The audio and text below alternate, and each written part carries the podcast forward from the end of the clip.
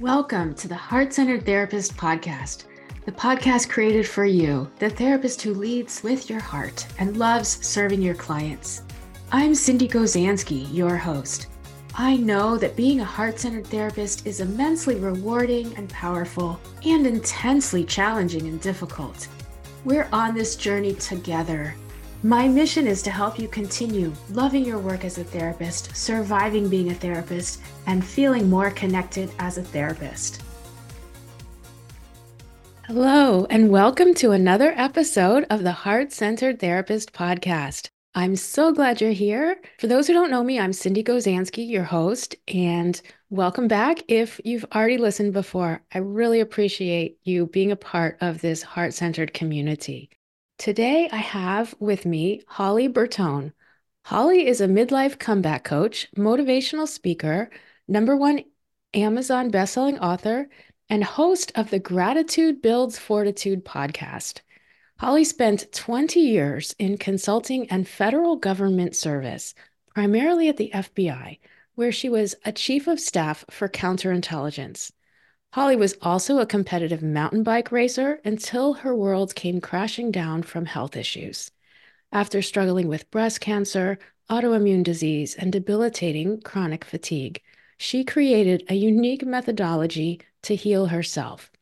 Holly now helps women discover their own comeback story when facing adversity in life. She offers individual and group coaching programs as a transformational mindset coach. With over 250 appearances, her mission is to help you get through the tough times with greater resilience and to turn your struggle into your greatest strength. We all need someone like Holly in our lives. And I'm so grateful you came on my show today. Welcome, Holly. Oh, thanks so much, Cindy, for having me on the show. And I'm really excited to be here and, and really connect with your listeners. Yes, me as well. And your history is so compelling. We're going to dive into it.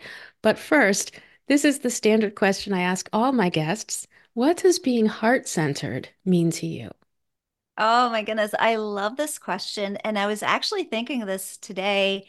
And I actually had this conversation today with someone. And I said, I think when we are called to become healers, whether that's with therapy or coaching, and, and I think we are given bigger tests.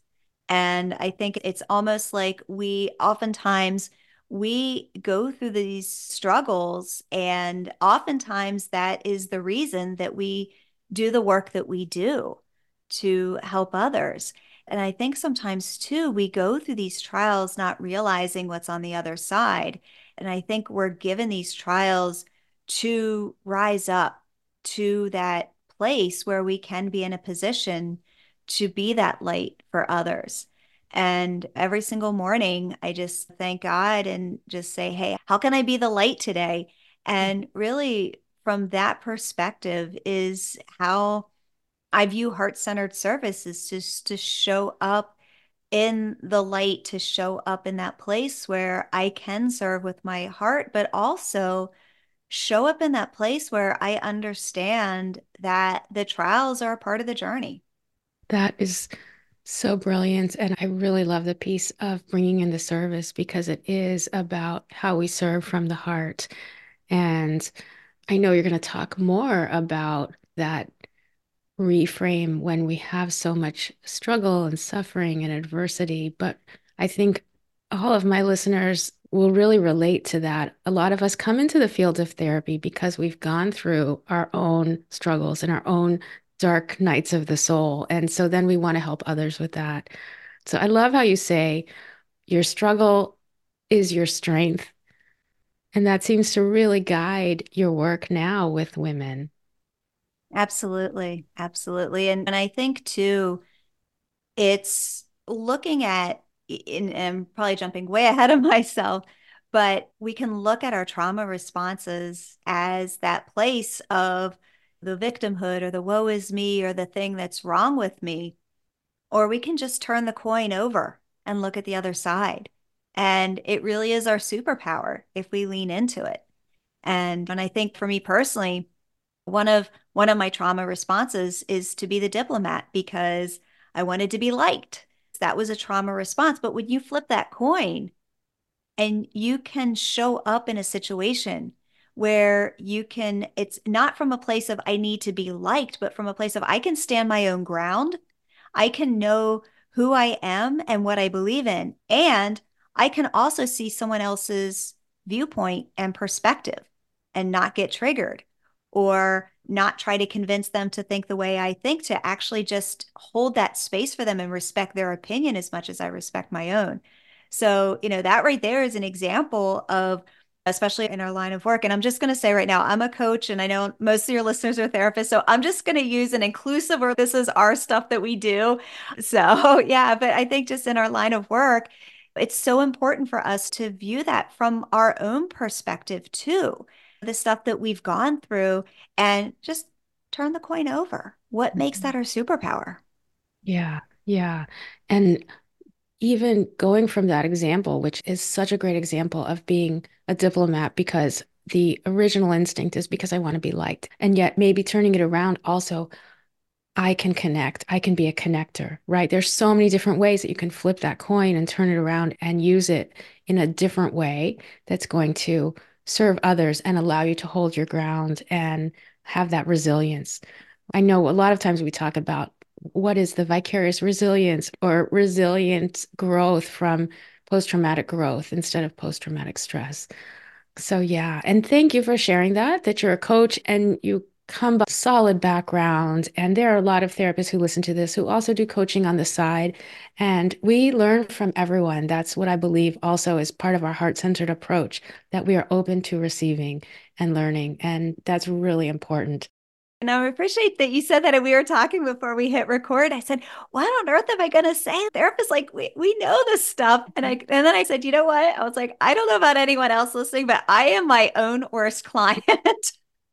so for me, it's easier to listen to, to someone else than to take my own advice. Absolutely. My hand is up too, Holly. I am the worst at following the advice that I give others or the things that I know are best to do. And yet, we as therapists long for this. You're going to talk about mindset and shifts, and you work with women who are like trying to come back from different transitions and obstacles in their life. And so many of us, I know, are hungry for this because when we can help ourselves more, then we can serve more. Absolutely. Again, it's that heart centered approach.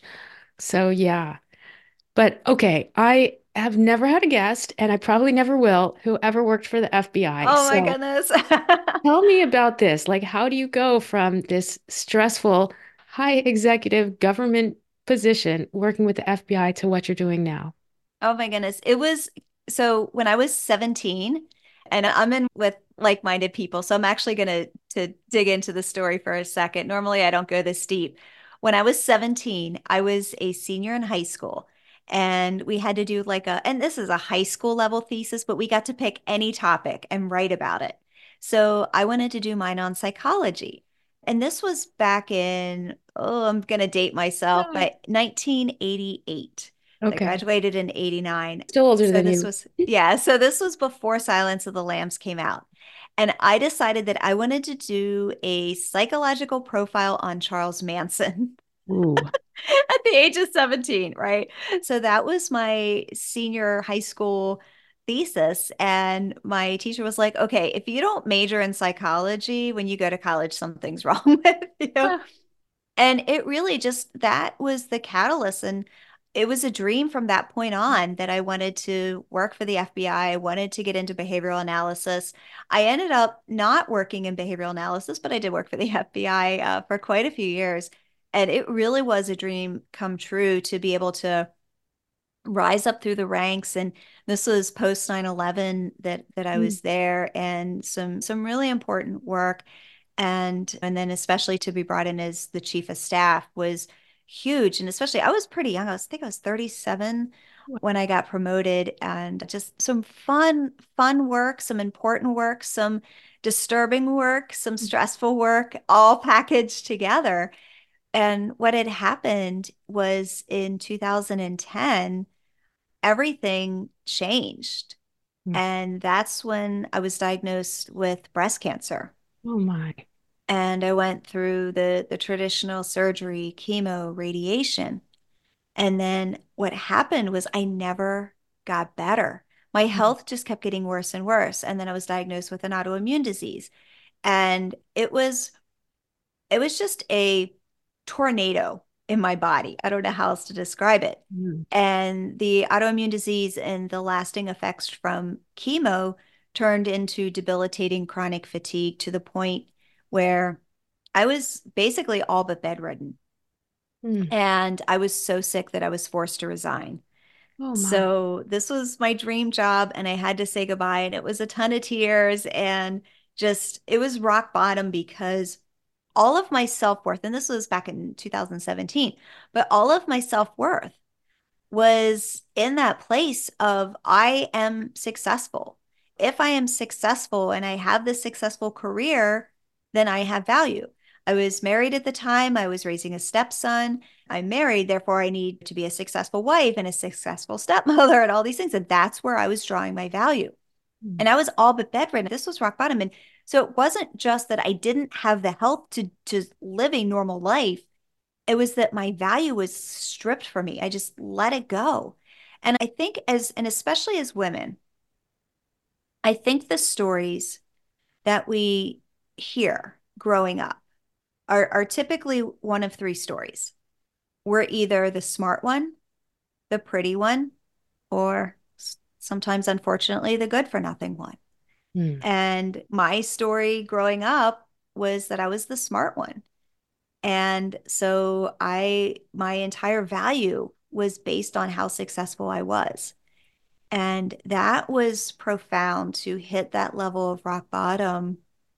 Again, not just from a place of physical health, but just not having value. And I marinated in my misery for months. And finally, and there, it wasn't like a light shone, shining, or any kind of big epiphany. I just woke up one day and I was like, you know what? I'm not okay Mm. doing this. This is not going to be the rest of my life. And this was back in, like I said, like 2017, and functional medicine wasn't as big as it is today. And I did it the long, hard road. And as they say, when the student's ready, the teacher appears. And I had two individuals almost immediately come into my life, one from a physical and one from an emotional perspective, and together. And it took years, it took years of a lot of work. And I figured out a way to heal myself to come out on the other side. In doing so, went through several certifications as a health coach Mhm. and really decided that this is what I love to do. But there's a lot of health coaches out there. And I think what sets me apart is really that mindset piece.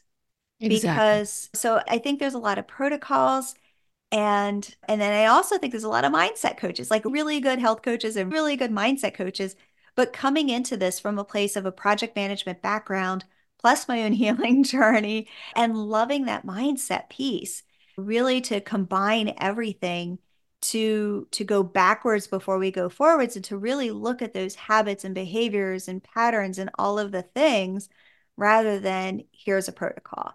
So I think that's what sets myself apart, but then also combines that whole background at the FBI and being in project management and what I absolutely love to do now with my students and my clients.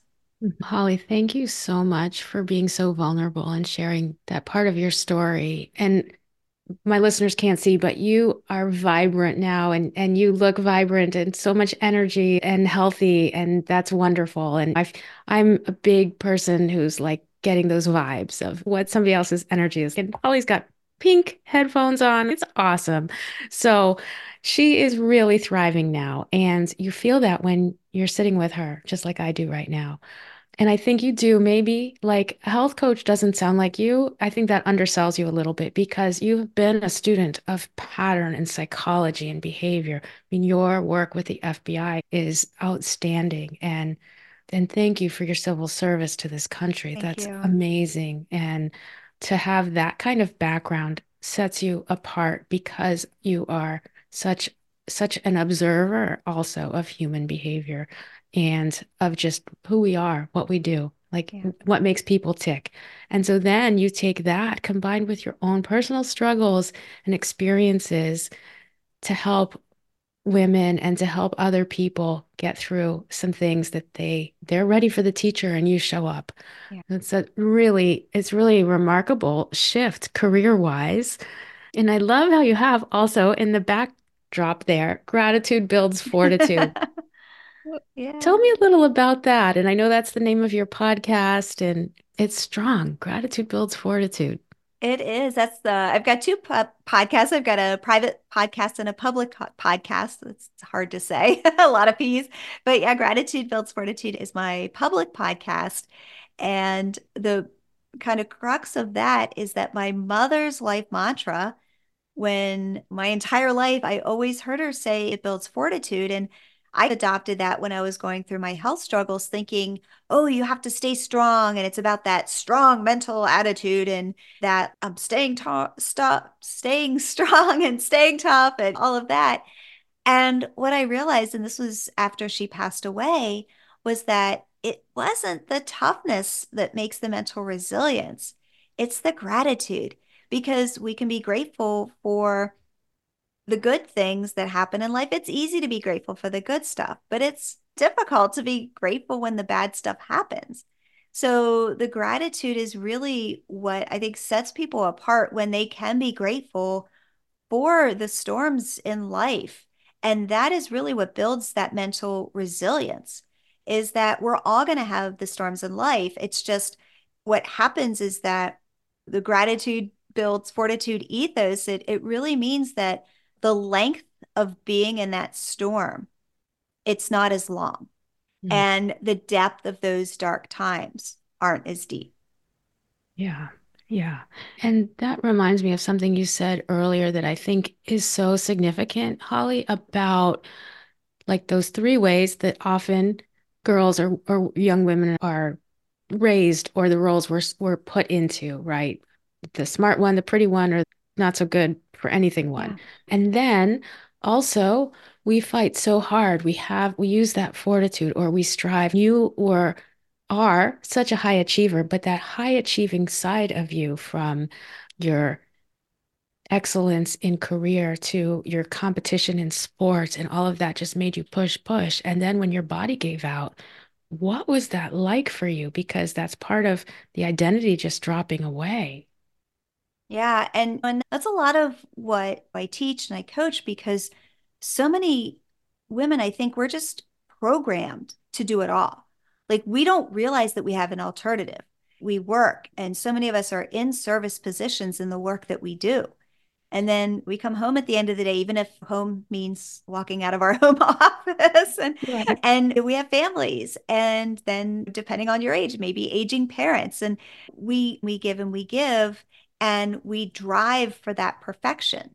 And then what happens on the other side of that is that we forget to fill our own cups. Mm-hmm. And that drive creates so much stress that creates at some point over years can create a disease state in our bodies. Yeah. And we don't realize it and it's causing that inflammation and the increased cortisol and i always like to say it's it's the difference between listening to, and I love Spotify, no, no offense to the Apple people, like it's a difference between listening to your favorite song on Spotify or even listening to a playlist versus going to a concert.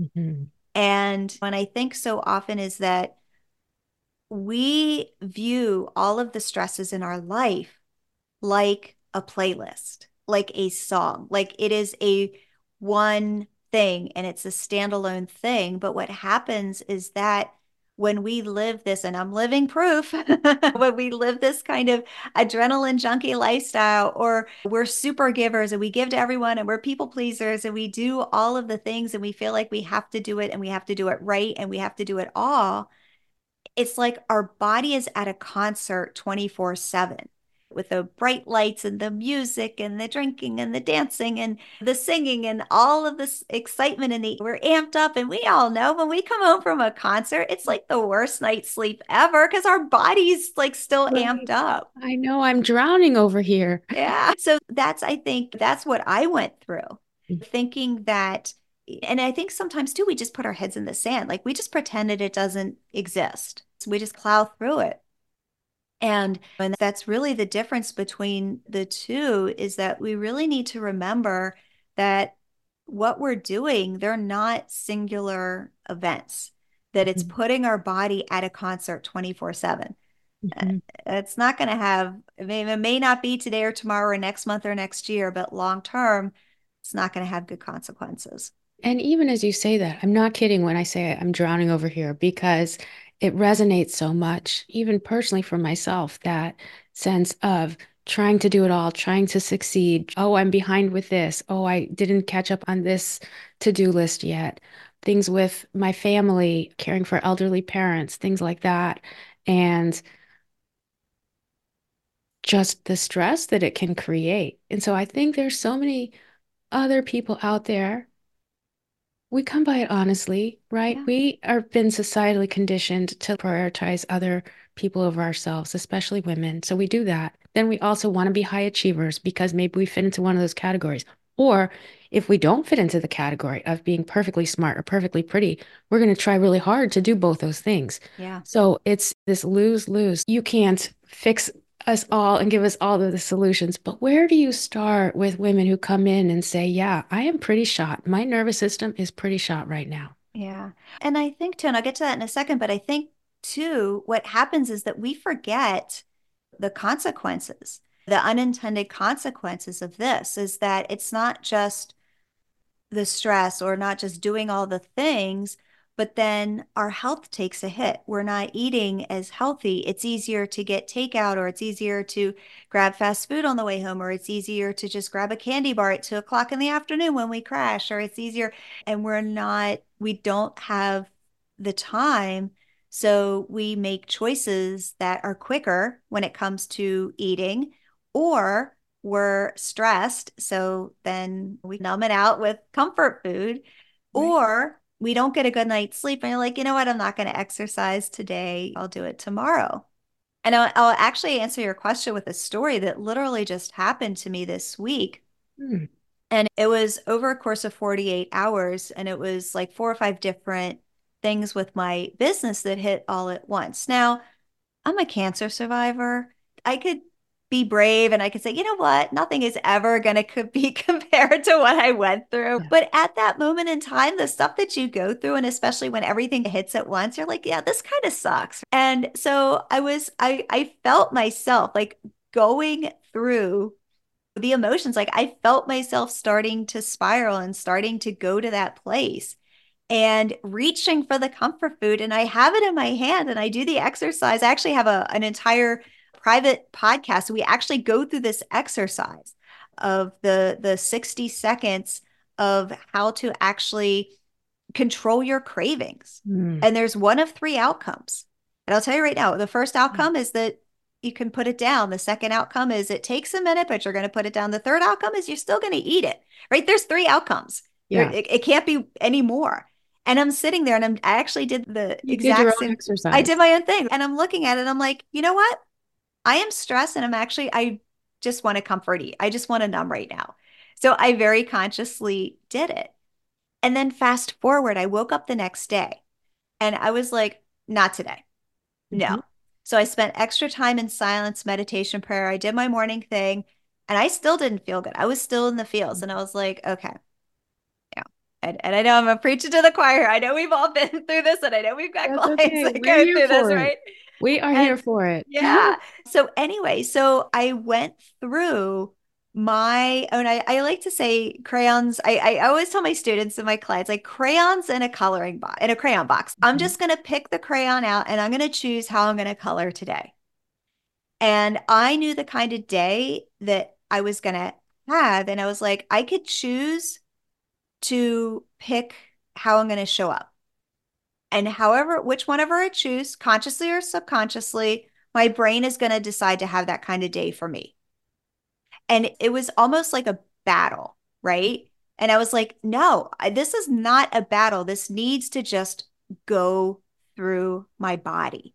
Oh. So I just started picking out different crayons and just started coloring. And I'm talking mm. imaginary crayons, not real yeah, ones.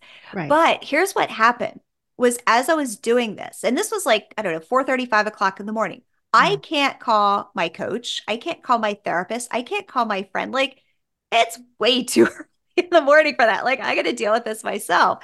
I was like, I really want to set myself up for a good day. Can I just tell you by seven o'clock in the morning, I had six servings of fruits and vegetables. I did my strength training. I walked two miles, right?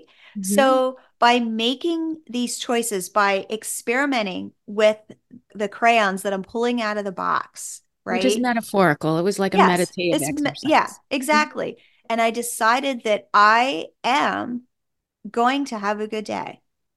And at the end of the day, all of the situations that I was experiencing were resolved either from a neutral perspective or from a better than I expected perspective. Mm-hmm. And I actually shared this with my students in my program. I sent them an eight minute message and I wa- was like almost walking them through real time as I was going through it myself, which is something I, I never do. I never share that rawness of, I always wait till I'm on the other side and get the lesson. But I was like, I want them to experience what it's like to go through this in real time and how I'm making the choices and how, okay, this isn't working. So let's try this. And they said it was one of the most powerful exercises just to be able to have a front row seat to what it actually looks like in real time. And I was just, I was like, wow, this was the first time I was that raw and vulnerable in front of my students. And I was like, this is actually cool because it really, we're not exempt. Just because we have therapist or coach behind our name, we're not exempt from the bad days. No, not at all. Yeah. Yeah. And you got so much traction from sharing your reality and that raw place with your clients and like letting them in and connecting with you. And that can be so powerful. And I think that's it's a really important distinction too for anybody listening that's wanting to make some changes in your life. And most of us have therapists, maybe fewer of us have coaches, or maybe you have a business coach, but not a personal mindset coach, or you have a private practice coach, but not a more personalized coach. This is how it can be so different. That beautiful example that Holly just gave us of that being right there with you and sharing ways that it works for them in real time. We can't get that from so many other professions. You just can't. And so that, that's why we have coaches in sports because they're right there with you on the field or on the track or wherever it is. And that is one of the beauties of when it's somebody that you trust and, and admire and feel like there's an alignment that it can work so well. And the other thing you've got me on a soapbox here, but that is so hard, I think, for us when we can't make those choices or we're getting really overwhelmed is that we don't think that we're worthy. And I think that gratitude builds fortitude sign that you have reminds us to tune back into our worthiness just as we are, whether we're achieving everything or we're just having a medium day. Yeah. Yeah. And our brain is always going to go find what we tell it to find, mm-hmm. whether that's consciously or unconsciously. Let's, let's, I'm having a bad day and I'm spiraling. The brain's okay, let's go find more bad stuff to pile on. We know that. And we yeah. know that we know that as therapists. One yeah. thing that I think you said that was so brilliant was what if I could make it neutral? That you had a result that was neutral. And I think we don't typically look for that. I don't know if that's part of your FBI training, but that sounded very new to me because we're usually like good or not so good, but mm-hmm. neutral is different. Yeah. Yeah. And even, and I also really the biggest place for me is curiosity. Mm-hmm. And I think that really helps with that neutrality. It just doesn't put a label on it, it doesn't put morality on it. It just keeps it neutral and looking at it from that place of curiosity and what can this be or what's the lesson or what do I get to learn or I wonder what's on the other side of this. And even going through my divorce, I went through a divorce last year. Mm. And the same thing. And I'm sure, you know, I'm sure I say divorce, like everyone's thinking, oh yeah, the client, that client, right? Like we all have the just the bitterness and the pettiness and the anger and the revenge and just all of this yucky stuff that comes up after divorces. And I was like, this is not okay. And I made a very conscious decision that I was not going to go through my divorce in that perspective. And the very first thing I did was look in the mirror and I took personal responsibility. And instead, I was like, it would have been easy to be like, oh, yeah, it's all his fault. 100% right. all his fault. I'm perfect. Mm. Of course, I'm perfect. No, I was like, you know what? I'm not even going to play the blame game. I'm just going to look in the mirror. I'm going to take responsibility for my part in the marriage, for my part in the divorce. And that right there set the stage for everything. Mm-hmm. And that place of not just responsibility, but then back to the curiosity, it took the wind out of the sail and it just made it very, it was still heart wrenching. It was a divorce. Don't get me wrong. I wasn't a robot, but it took that all that emotional spin out of it and really helped to put it in a place of neutrality where I could show up, where that phone and I see his name coming through, I didn't have a visceral mm-hmm. reaction. I was just like, oh, okay, he's calling, you know, like it would have been a friend or whatever. And to be able to go through a divorce of that perspective, that peace of mind was priceless. Mm-hmm. Yeah, beautiful. And it's a place that you came to, right, from evolving through the different struggles that you had been. And I can just tell from your energy that you were able to use that in a way to make it a gift so that you would get through this hard time and move mm-hmm. on. And you even shared now you're building a special studio in your house and like really cool things. There's so much joy that still comes up. That's one thing about you. Like the joy still comes up. And on Holly, the other thing that you just said, what I which I just want to underscore for the listeners too is about that neutrality and curiosity is we apply that for our clients all the time in order to sit with them in order to be non-judgmental yep. less so with ourselves. And so that example with a divorce is so great for us to take in. How can we apply it to ourselves in a struggle that we're going through? Yeah absolutely. And it's easy to show up in a place of pure potential for my clients but it's I'm on my own calls with I, and I've got a coach and a therapist. I've got yeah. I need extra help. but yeah, I'm on my call and I'm all in my stuff and my mess and my limiting beliefs and everything like that. And then I just turn it off and jump on with a client and I am fully present for their pure potential. I was like, how does that work? that we're in that. so much of our stuff, but we can turn it off and just show up completely for them. We can. We are so good at that. And I think especially women, we're so good at turning that off and oh, showing oh, yeah. Up. Love that pure potential though. That's so beautiful. Yeah. Let's switch for a minute because yeah. another thing that you share is around suffering. And you say there's three parts to the suffering cycle. And maybe I think that'd be really helpful for us to learn about. Yeah. And I just, I called it the suffer cycle just because it just seemed to make sense. And I think throughout not just with the cancer and the autoimmune and all of the things that I've been through. And I've really realized something profound. And that is that going through the difficult times is universal, but there's a very specific reason why some people suffer more than others.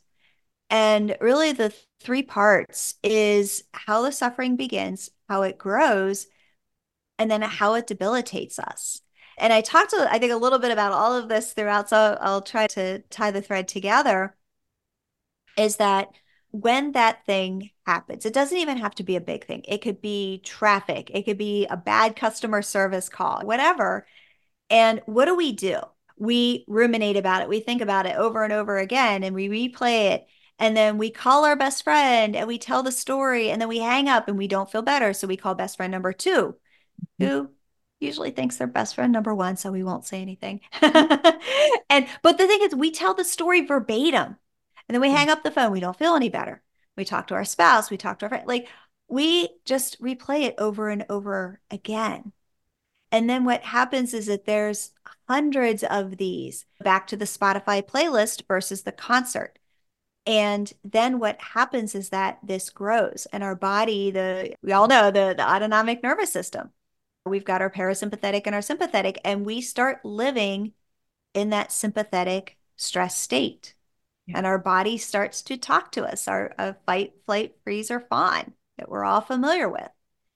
And how many times, though, Like we do this all the time with our clients, but how many times do we actually look at ourselves and say, oh, yeah, that's my body talking to me. That's Mhm. my body telling me something's not okay.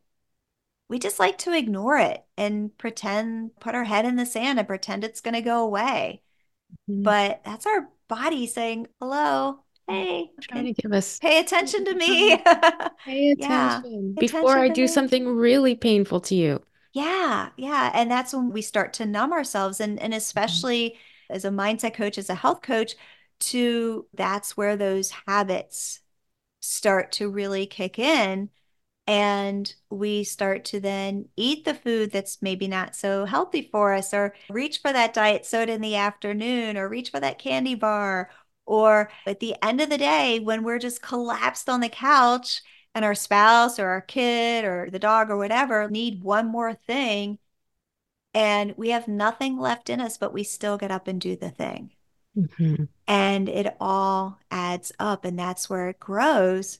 And like I said, it may not be today, tomorrow, or next year, but if we continue down this path, at some point, it's going to turn into something. Yeah. And when it's not just one thing, it's the whole storm of thoughts, emotions, stress, food, environment, relationships, everything that just adds up on top of each other that will eventually, you know, I like to say that our world, our we think that our world is going to collapse if we don't say yes. It, it's impossible, but here, but the reality is that if we continue to say yes, that's when our world is really going to collapse. Thank you for telling us that. And so these boundaries that we're not as capable of setting because we get so caught up in that spin cycle, in that Yeah. concert, and in our own suffering. But when we can start to see we don't have to say yes, or we can have a support with us to say, I got you. You don't have to say yes this time. Yeah. And let's see what happens. Let's see what opportunities and pure potential might grow from that, to use your words. That's beautiful. So, do you see like intervening in this suffer cycle like more in the beginning so that we unstick ourselves from having those thoughts and retelling the story and calling best friend one and two and so on? Is that Yeah. where eh is that where you take action? I I love to be the pattern interrupt. And And I think so often, like I said, we just stick our head in the sand and we're, we just pretend that it's not going to affect us. And I really like to be the pattern interrupt because the sooner that we can stop it on that suffer cycle and the sooner we can address it, the sooner we can flip that flip that switch and reverse the suffer cycle and really start that momentum of healthy habits. And I think routine is a big piece of that too. And, and I talk about call it comeback coach and and I love like the whole concept of the 80s montage movies and just the the comeback story and everything like that. And when I think what happens is that we we view like that comeback like we have the stuff that happens. Right okay i'm to make things better. And we view it like like the 3 minute long 80s movie montage which is great and that comeback is possible. But what happens is that if we start that comeback story from that place of the suffer cycle where we're in that demise our brain brings us what we look for. So when Yeah. the reticular activation, eh, Yes. reticular activating system is firing on all cylinders. So when we start that from that place of demise, what's going to happen is that we're going to come right back to where we were. So mm-hmm. that's why it's important to, I think, to have that pattern interrupt as early as possible to really start to, I like to say to to unclog the drain, right? To get Mhm. rid of the sludge first and to really start that from a blank slate, from that place of love and forgiveness and happiness and gratitude and all of those happier, more positive, colorful emotions on the more positive side. And to start it from there. And then that's when things start to grow. That's when the habits start to stick. Think about it. If you're like, oh, I need to lose 20 pounds, or I have to go on this diet, or I have to go to the gym. No, who wants to do that? No No. one, right? Yeah. But when it's when it becomes a part of us, when it actually becomes a part of our lifestyle, we could get rid of that sludge and we could say, okay, now we have these routines in place. And that's what happened to me with the, story I shared earlier. Yeah. Was that I had this these routines in place. And the next thing I knew it, I, I already had all these healthy habits that I did, and it wasn't even seven o'clock in the morning. Mm. And that started the day. Yes. And when you do that and you start your day in that way versus getting out of bed and like, I have to do this and I have to do that. And, you know, I've got all these things and all the like weight of the world on my shoulders, then that's how the day is going to pr- proceed. So, yeah, so really it is being that pattern interrupt right at the beginning of that suffer cycle. Yes, yes. And again, you're so good at spotting patterns from all of your training and backgrounds, which is amazing, right? Like, who better than you to do this work, oh, Holly? Thank you. And I love that you mentioned the reticular activating system. And, and for listeners, one of the best places I've learned about that was really from Ed Mylett's book. I don't know if you're a fan of the Ed Mylett show, but he talks about it. And I think it's The Power of One More and really mm. explains mm. like how that can trap us. So it's really very positive mindset work. It's all connected. Like I just encourage everyone to just draw from whatever sources are going to help you live that that full life that that you deserve, right? That yeah. we are worthy of and that then we can show our gratitude for. So it's important. The routine thing, I'm a huge fan of routine, probably to a detriment. but I'm wondering too, did that play a role for you in your resilience? Like you were high level mountain bike competitive racer. And so there must have been a lot of rigor and routine and discipline involved in that, separate from your career in the FBI and, and all of that. So, how did that kind of set you up for comeback? Yeah. Oh my goodness. Such a great question. And yeah, actually, I was the only civilian on the Quantico Marine Corps mountain bike team at the time. Whoa. So it was like me and all these big, strong, tough Marines. so yeah, when you talk about the discipline and the routine and everything, it wasn't just on a mountain bike team. I was mountain biking with the Marines. So yeah, they were pretty tough and they didn't wow. they did not give me any grace for being female or being a civilian. I was one of them. and you didn't let them drop you either. Yeah.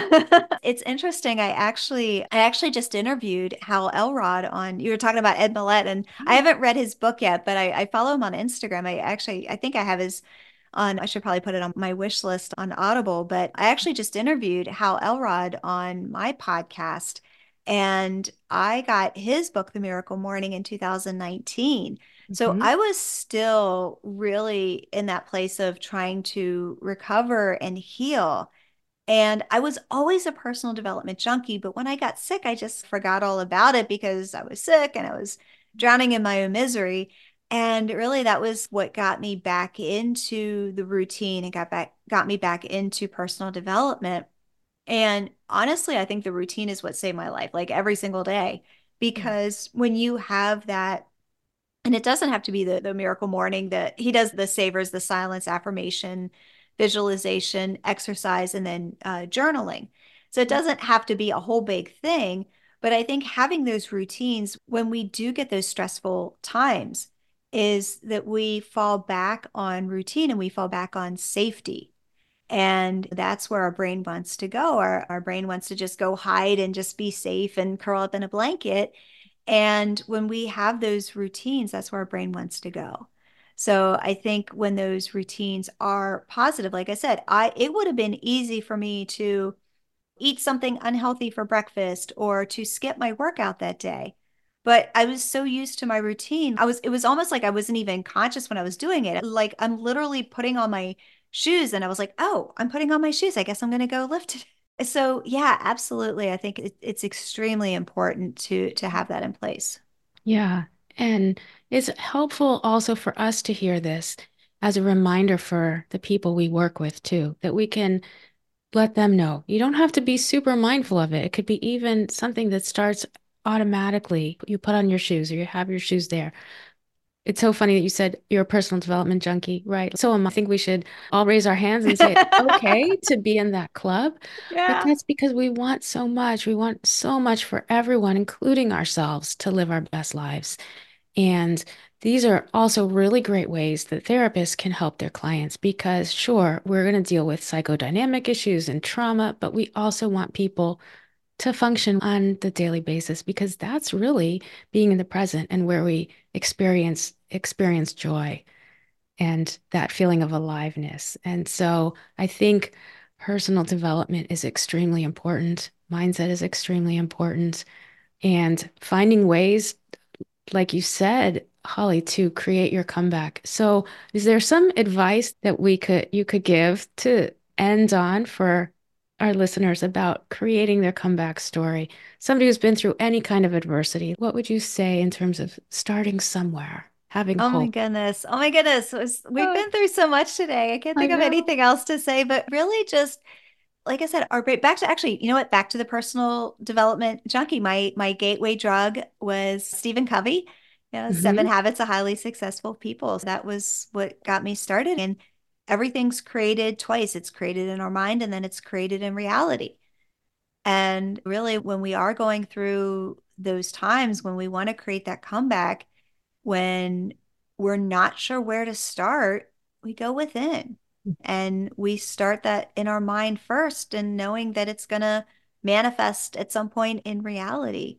And having that choice we talked about earlier okay i can either do this consciously or unconsciously and i'd rather tell myself the lie that everything's going to be okay versus tell myself the lie that everything's not going to be okay with that also you're such a great role model. And we might also say, look to Holly. She's just really opens her vest and shared with us from her high level career to struggling with cancer and so many health issues and rising above that. And then creating a new career where she gets to empower women and help women and be really upfront and vulnerable as you do that. And that's such a great lesson for us, right? And it gives us this hope that there are so many ways that we can be in this world. And you, of course, you got through divorce, like you've gotten through so much.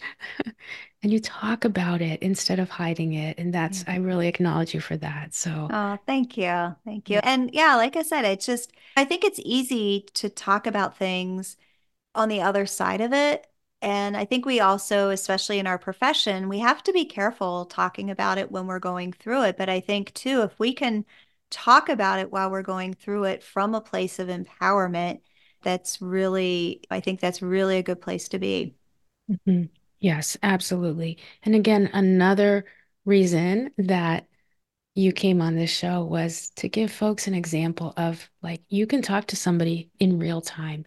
And I think that is so important. The role of a coach can be so different than a therapist in a very healing way. Therapists are super important, no doubt. I'm a therapist, true and true. But there is this. I, mean, have both. So yeah, we could all have both. So I'm know, my own special snowflake. yeah. Look for what might help you, right? This is yeah. all about when you're struggling, and Holly so graciously shared her different struggles, find somebody who can understand you and walk with you and guide you because you deserve more. You are worthy, and you can have that gratitude for the new opportunities that adversities is giving you. But we've got to get through that so that we can see it, so we can get on the other side.